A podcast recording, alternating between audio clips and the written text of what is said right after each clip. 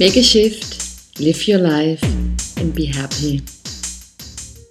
While we were, were talking about Steve DeShazer last week, I'd like to talk about him again.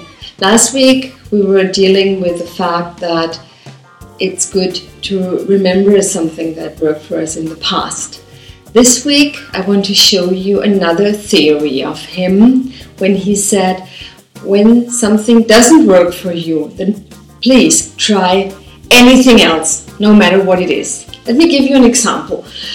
Uh, you want to have this here, this is what you want, but you always try to reach it by putting your head against the wall and you hope that one day there will be a door that opens up for you, uh, but you don't change your approach.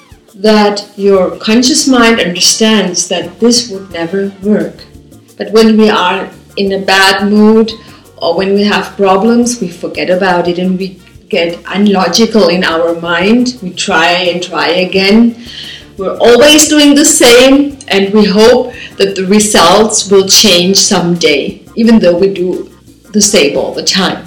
It's important to try something else, anything else. It doesn't matter what, as long as it's not the same that you did before. Try anything else instead and see what happens.